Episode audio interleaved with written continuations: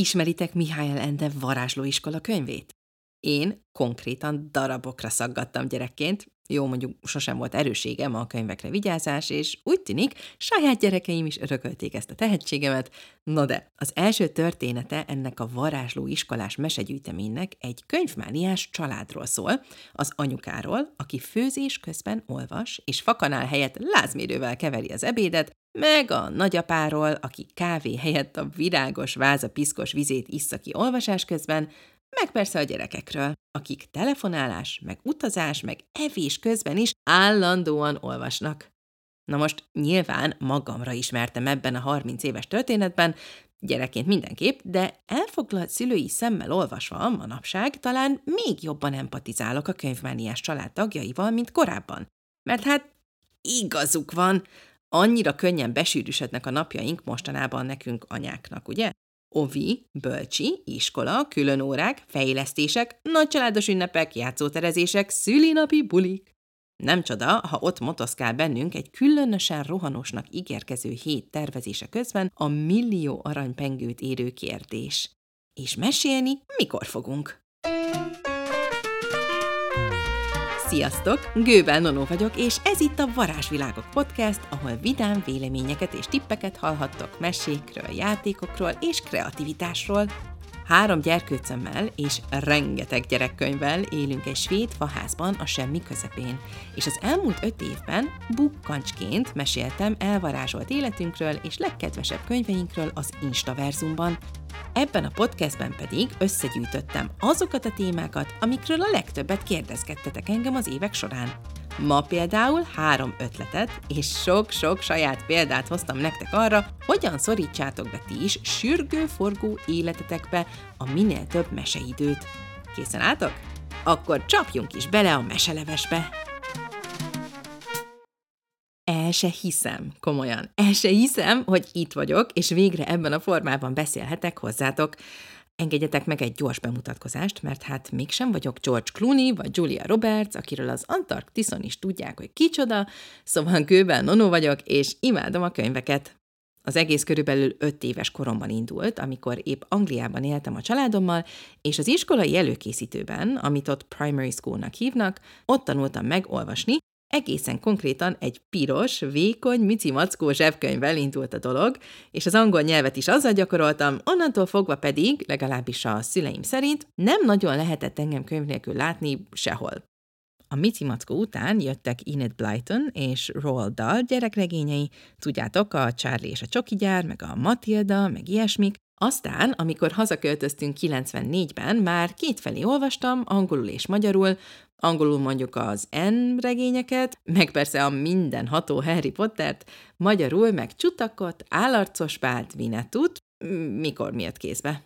Aztán gimis diákként, meg később egyetemistaként kissé háttérbe szorult nálam ez az olvasás dolog. Akkoriban ismerkedtem meg Bazi férjemmel, meg énekeltem egy akapella együttesben, és tanultam az online újságírást, szóval kicsit mással voltam elfoglalva. Ezek után pedig kétezer-tizenkettőben húsz éves házasokként kiköltöztünk Malmöbe, vagyis Svédország déli csücskébe, néhány évre rá pedig megszületett a nagylányunk, Cucu, akivel aztán több értelemben is új korszak indult az életünkben. Nem csak az ő személye volt friss és üde és zaválnivaló, hanem mi is kicsit újjá születtünk Bazival ebben a szülőszerepben. Próbáltuk kitalálni, mi az, ami működik, mi az, ami nem, és valami, ami csont nélkül működött úgy Cucu két éves korától nálunk, az a közös mese volt.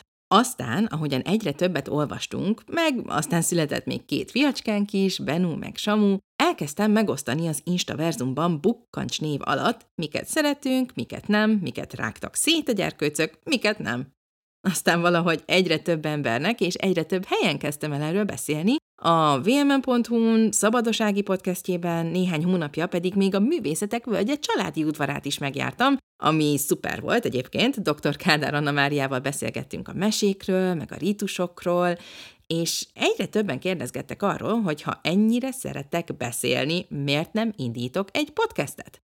És hát igazuk volt, úgyhogy itt is vagyunk egy vadi új podcast, vadi új névvel, varázsvilágokkal, mert rájöttem, hogy ez a legjobb, mindent egybegyűjtő elnevezése annak, amiről mesélni fogok itt, a különböző varázsvilágok, amik a gyerekeink szívében, lelkében, meg persze a sajátjainkban rejlenek, és a sok-sok különböző kapu, amin keresztül átlibbenhetnek, vagy libbenhetünk ezekbe a varázsvilágokba. És itt persze nem csak a mesékre gondolok, hanem játékokra, alkotásra, gyerekművész tevékenységekre, szóval lesz itt csupa nyalánkság, nem kell aggódni. Viszont hogyan fogjuk megtalálni ezeket a titkos kapukat, meg bebarangolni a hiper-szuper varázsvilágokat, ha arra is alig találunk időt, hogy bekapjunk valamit két külön órára való rohanás közben? És ezt most nem úgy mondom, mint egy ideális, mindenre is ráérő anyuka, aki kilenc évnyi szülőség után már kenivágja a nyugis napirend titkos trükkjeit, mert erről persze szó sincs, hanem, mint akinek egy évvel ezelőtt, tehát kétezer-huszonkettő. szeptemberében konkrétan felrobbant a napirendje, és azóta is keresi önmagát, mármint értitek, önmagamat. Na szóval, nálunk tavaly ilyenkor jött el az a pont, amikor a három gyerkőc között valahogy átbillent az egyensúly, addig volt egy nagyunk és két kicsink. Az iskolai indulására viszont lett két nagyunk és egy kicsink, és a tavaly éppen öt és nyolc éves nagyok, tehát Cucu és Benú, hirtelen nagyon sok mindent ki akartak próbálni. Dobalást, cserkészetet, meg focit, meg úszást, úgyhogy az addigi relatíven nyugis heti rendünk hirtelen a feje tetejére állt, ami nem csak azt jelentette, hogy kevesebb időt töltöttünk otthon, hanem hogy mindenki jóval fáradtabb is volt, amikor végre megérkeztünk. Mármint, hogy haza. És mivel azelőtt sokat olvastunk együtt, vagy külön-külön, szétfolyva a kanapén, vagy a gyerekszobában, vagy igaziból bárhol, és azért, mert tudtam, hogy az ilyen olvasós idők a gyerekeknél nem csak a mesékről szólnak, hanem a töltődésről, kiengedésről, meg ilyesmikről. Na szóval különösen fontos volt nekem, hogy amennyire csak lehet, megőrizzük ezekben az újfajta mindennapjainkban is a meseidőt. Na de hogyan? Nem tudom elég sokszor elmondani magamról, hogy nem vagyok egy hüdetudatos szülő, hanem sokkal inkább egy pudingpróba szülő vagyok, mert mindig hallok szuper ötleteket a barátaimtól, a családtagoktól, a többi itteni szülőtől, és akkor igyekszem azokat bevetni nálunk és megfigyelni, hogyan működnek. Ebben az esetben viszont volt egy kis szerencsém, mert annó írtam egy blogposztot arról, hogy hogyan vezessük be a babáinknál, meg a totyogósainknál a könyveket. Ezt egyébként belinkelem ide a podcast leírásba, hát ha nálatok is éppen ott kukackodik egy potenciális könyvfaló. Na és igaziból ebben a blogpostban összegyűjtöttem három tippet, és azokat alkalmaztam itt is, csak kicsit nagyobbakra igazítva. Vagyis hát a könyvrágást kihagytam, szerencsére már kinőttük a kóstolós korszakot. És egy évvel későbbre tekerve, vagyis ha a mostani napjainkat nézzük, túl az iskolakezdés mámorán, a külön órák beindulásán, az első náthákon, uh-huh, meg ilyesmiken, szóval mindezen túl örömmel jelentem, nem szoktunk le az olvasásról. Sőt, továbbra is halmokban állnak a kézbe vett könyvek és a képregények mindenhol. Esküszöm, lassan fotós kihívást fogok rendezni arról, hogy mi a legrandomabb hely, ahol gyerekkönyvet találtam eddig, mert szerintem a vizes kád töve és a szerszámos láda vezetnek eddig. A lényeg, még mindig olvasunk, és mindjárt el is árulom, mi volt ez a három dolog, amit bevetettem, hogy ez így maradjon. Előtte viszont szeretném bemutatni gyorsan, ki támogatja ezt a mai sorozatindító epizódot. Ezt a varázsvilágok epizódot a Poronty Products támogatja. Sokan tudjátok rólam, hogy imádom a füzeteket, írószereket, konkrétan nem tudok úgy elmenni egy írószerbolt előtt, hogy ne szerezzek be legalább egy tollat. Na és amióta három gyerekes, mindent is csinálni akaró anya lettem, azóta ez a grafomán hajlamom külön jól jön, már ami a tervezést illeti. Szerintem igaziból minden anyának kellene egy gyönyörű, erős, strapabíró füzet, amibe vezetjük az életünket, a gondolatainkat, a terveinket, a hetünket. És a Poronty Products, akik egyébként hihetetlen minőségű, letisztult babanaplókat szoktak csinálni, pont mostanában rukkoltak elő egy ilyen füzettel.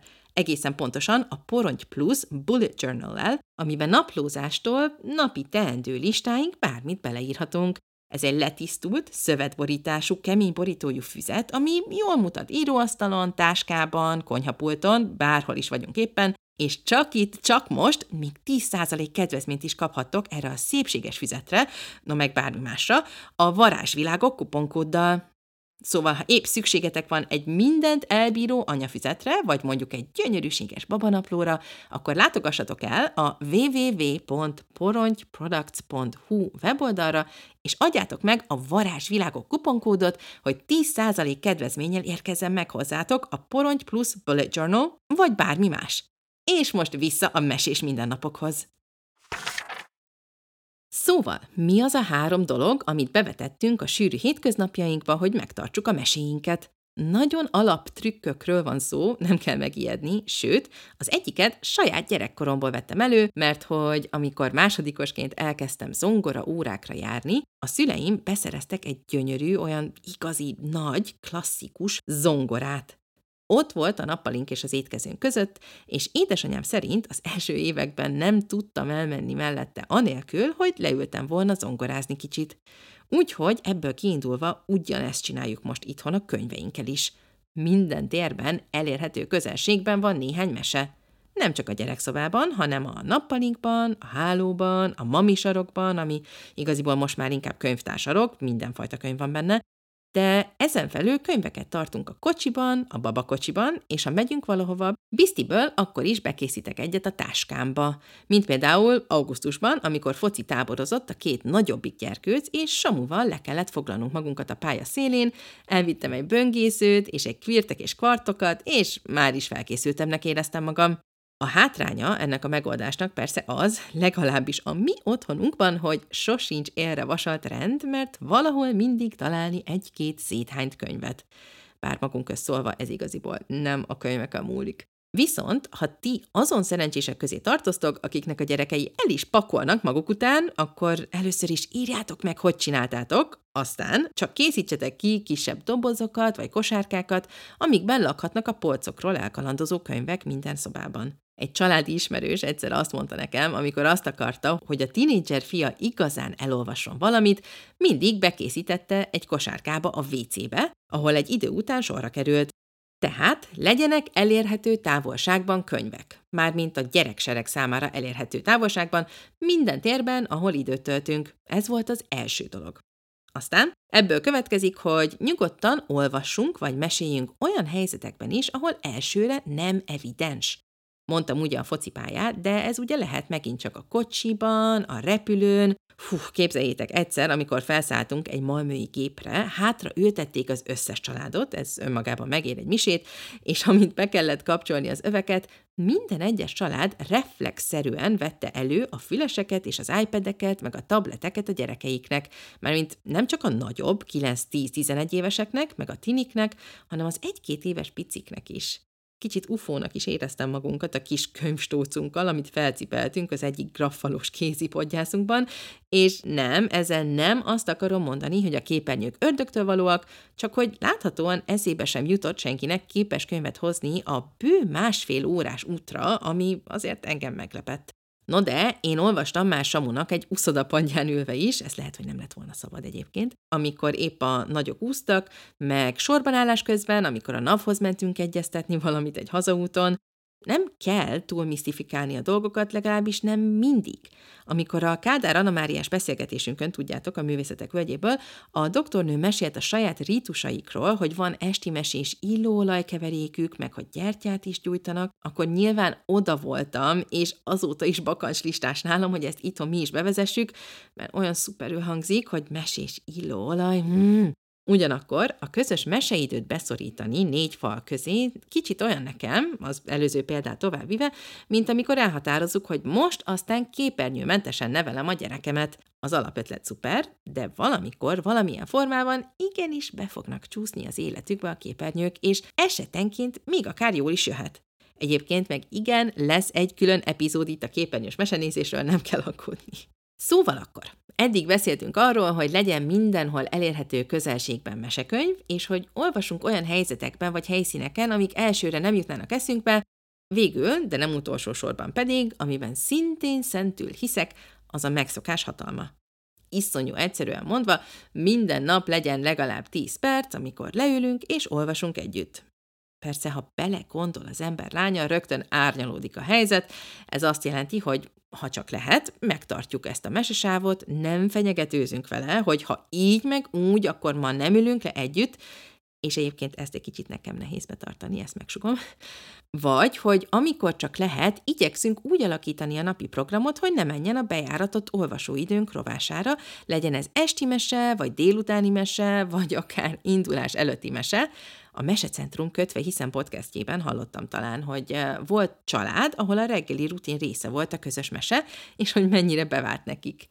Szóval nem csak esti mesékből áll a világ, meg amúgy is mindig jó a rugalmasság. Szerintem legalábbis nincsenek szabványmegoldások. Az olvasás terén ugyanúgy, mint máshol. Itt van például nálunk a három gyerkőc, Cucu két éves korra előtt csak rágta a lapozókat, de esti meséről hallani sem akart. Benú aztán meg gyakorlatilag a hasamban is lenyugodott, ha mesét hallott, Samú pedig a kettő között félúton, bő egy éves korában kapott rá a könyvekre, és nem, nem a cellulóz ízére gondolok. Angolul van az a mondás, hogy variety is the spice of life, vagyis hogy a különbözőség az élet fűszere. Szóval ezt próbálom én is észben tartani, amikor saját kis könyvfalóimra gondolok, vagy, hogy szép varga betűvel kanyarodjak vissza az eredeti témánkhoz, amikor minden próbálkozásom ellenére is dugába dől a napi kis meseidőnk, mert hát na, van ilyen. De furcsa módon minél inkább megszokjuk, hogy minden nap pont ovi után van az a negyed óra, vagy este, vagy bármikor, amikor együtt tudunk olvasni kicsit, annál könnyen megtartani azt a kis mesesávocskát, szóval éljen-éljen a megszokás nemes egyszerűsége. Ja, és még valami, ha már a különbözőségről beszélünk, ugye nem csak az lehet mese, ami papírra van írva. Nálunk például a hangos mesék, meg a fejben mondott mesék is hatalmas varázssal bírnak. Az elmúlt években már ki is alakult, hogy három családi nagymamánkból az egyik mindig bibliai történeteket mesél az autóban, egy másik pedig mostanában görög mondaköröket mutat be az ifjúságnak. Ezt leginkább Benú szokta értékelni, mármint a szóban mesélést, mert ő könnyen lesz rosszul, ha túl sokat néz könyvet autóban. Szóval meséljetek ti is nyugodtan fejből, vagy rakjatok be hangos meséket, ha az egyik gyerkősznek inkább az esik jól. Én máig emlékszem, mennyire szerettem hallgatni a Matildát, meg a Narniát, meg mondjuk az Oroszlán királyt a saját kis kazettás magnumon lefekvés előtt. Na de ezt majd egy másik epizódban fogom elmondani. De akkor összegzésképp, ha nektek is besűrűsödtek a napjaitok, így a szeptemberi szellő beköszöntével, ezzel a három szuper egyszerű ötlettel, hát ha nektek is sikerül majd a lehető legtöbb meseidőt belezsufízni az ilyen-olyan órák és játszózások mellé. Szóval még egyszer, mindig legyen karnyújtásra néhány gyerekkönyv vagy hangos könyv, nyugodtan csapjatok rögtönzött mesekuckót ott, ahol éppen vagytok, és iktassatok be minden nap ugyanakkor egy tíz percet vagy negyed órát, ami csak a közös mesélésről szól. Én tuti biztos vagyok benne, hogy ebből baj nem lehet. És akkor, ha már ennyit beszéltünk a meseidőről, jöjjön most egy rövid kis mese a legkisebbeknek. Egy gyerekszobáról, egy kislányról és valamiről, vagy valakiről, amit nagyon keres. Mármint a kislány. Jó mesehallgatást, könyvfalók! Minka meséje. Megvagy! Minka lecsapott az ágyán bóbiskoló plüssoroszlánra. A levegőbe emelte, bekukkantott alá, aztán a győztes mosoly elpárolgott az arcáról. Nem is itt vagy. De akkor hol? Minka körbenézett a szobáján. Már kipakolta az egész ruhás szekrényt, belesett a tükör mögé, benyúlt a játékseprőjével az ágya alá, és jól megkotorta az alatta lévő üreget, mint ahogy anya szokta a kanapéval, amikor vendégek jönnek, de semmit sem talált. Ám Minka nem adta fel. Tudom, hogy itt vagy valahol, tűnnyögte cérna hangján, miközben kivonszolt a gyanútlan rongybabáit a faházukból, és szépen liba sorban a háta mögé hajította őket. Au! Hallotta anya nyögését, és hátrafordult. Anyukája épp az imént léphetett be a gyerekszoba ajtaján, most pedig óvatosan dörzsölte arca egyik oldalát, ahová egy meglepett Juli baba csapódott be az imént. – Mit csinálsz, Minkácska? Indulnunk kéne a parkba, tudod? Vár minket az Avar fesztivál. – Nem megyek! – Miért nem? – Mert nincs meg! válaszolta nyomatékosan Minka, és odaugrott az asztalkájához, majd bebújt alá. Anya lehajolt. Mi nincs meg? Minka válaszra sem méltatta. Körbe kúszta az asztalka alatti sötét árnyékot, aztán oda sietett a színes pettyes függönyhöz, és beleburkolódzott. Anya csak annyit hallott, hogy a függöny hirtelen prüszkölt egyet. Na, mondd már el nekem, mit keresel, te függönycukorka? És anya finoman kicsomagolta Minkát a pettyek borításából. Hát a mesémet! Nézett rá Minka. A mesédet? Elbújt valahova, és nem találom, pedig el akarom hozni a parkba! És Minka elkezdte az ablakot vizslatni, mint aki azon töri a fejét, vajon átpréselhette el magát a meséje a maszatos üvegen a délelőtt folyamán. Anya Minka könyvespolcához lépett. De ha egy mesét keresel, nem itt kéne legyen? És végig simította a könyvespolcon sorakozó mesekönyveket. Anya nagyon szerette a meséket, csak úgy, mint Minka. Ám Minka olyan vadul rázta a fejét, hogy rögtön meglazult a cofja, és nem sokára a hajgumia olyat koppant a ronybabák házikóján, hogy a házikó mellett legelésző játéktehenek is felkapták a fejüket a zajra. Nem, nincs a könyvespolcon, ott már kerestem! És ha egy másik mesekönyvet vinnénk? Anya Minka mókás kis fali órájára nézett, ahol egy törpe bácsi kergetett egy kutyuskát a két óramutató között. Mondjuk ezt a hajósat, vagy a sütőtököset, amit úgy szeretsz? A mesekönyvek, akik megérezték, hogy valamelyikükre egy avarparkos kalandvár, suttyorogni meg tolakodni kezdtek, hogy minél közelebb kerülhessenek anya kinyújtott kezéhez. Minka felsóhajtott, és úgy nézett anyára, mintha ő lenne az anyuka, anya pedig az a szöszi kislány, aki csak azért sem akar megérteni valami fontosat. De az nem az én mesém, és egyébként is megígértem! Anya most már végképp nem értette, miről van szó, úgyhogy további vitatkozás helyett inkább lehuppant Minka ágyára, és az álmosan nyújtózó plüss oroszlán mellől figyelte, ahogyan a szöszke kis mesevadász először az építőkockákat, majd a beöltözős ruhákat, végül pedig a kirakósokat pakolta szét. Végül pedig, amikor anya már épp szólni akart, hogy ugye elpakolni is pont ugyanakkor a lelkesedéssel fogja a játékokat, mint ahogyan széjjel szórta őket, Minka felsikkantott. Vagy, végre! Tudtam én, hogy itt leszel! És egy határozott mozdulattal benyúlt az utolsó kirakósos doboz mögé. Mit csinálsz itt? Már majdnem elkéstünk, gyere ide! Azzal Minka talpra állt, és oda penderült anya elé. Most már mehetünk, megvan a mesém, látod? Anyának tágra nyílt a szeme a csodálkozástól, mert hogy Minka nem egy könyvet tartott a kezében, hanem ott állt mellette, pislogva, szégyenlősen, kézen fogva, egy igazi mese. Szivárvány színkalappal, hétmérföldes csizmában, szabadon lévő kezében egy hamuba sült pogácsát szorongatva. Jól van akkor. Anya azt se tudta, hogyan szólítsa Minka meséjét, így inkább felkászálódott a kiságyról, és maga elé tessékelte őt is, Minkát is. Hallottátok, vár minket az Avar fesztivál. Indítsatok, vegyetek pulcsit mindketten, szükségetek lesz rá. Minka boldogan megragadta kedvenc pulcsiját, a meséje pedig rögtön belenyúlt barna bőrtarisznyájába, és egy sárkány hét fejével díszített köpönyeget húzott elő belőle. Magára is kanyarintotta, aztán ismét kézen fogta Minkát. Mehetünk? Kérdezte Minka. Aztán a meséjével vígan összesugdolózva mindketten kiszöktécseltek a gyerekszobából. Nos, remélem tetszett ez a kis mesécske, meg persze ez az egész zsizsegően új Varázsvilágok podcast. Jövő héten egy nagyon kedves barátnőmmel fogok beszélni arról, mi a közös kapocs, játék és mese között. Ha szívesen hallgatnátok meg azt is, kövessétek be ezt a Varázsvilágok podcastet Spotify-on, Apple Podcast-en vagy Google Podcast-en, bárhol is hallgattok most éppen, vagy kövessétek be a Bukkancsot Instagramon, vagy akár iratkozzatok fel a megújult Bukkancs hírlevélre, ahol mindig küldök majd értesítést az újabb epizódokról, meg még egyéb meseközpontú nyalánkságokat.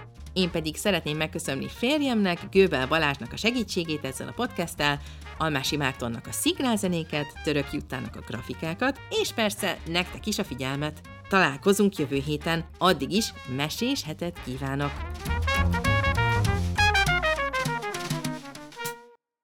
A Varázsvilágok podcast média támogatója a Minimag Lifestyle magazin. Senkit nem hagynak unatkozni.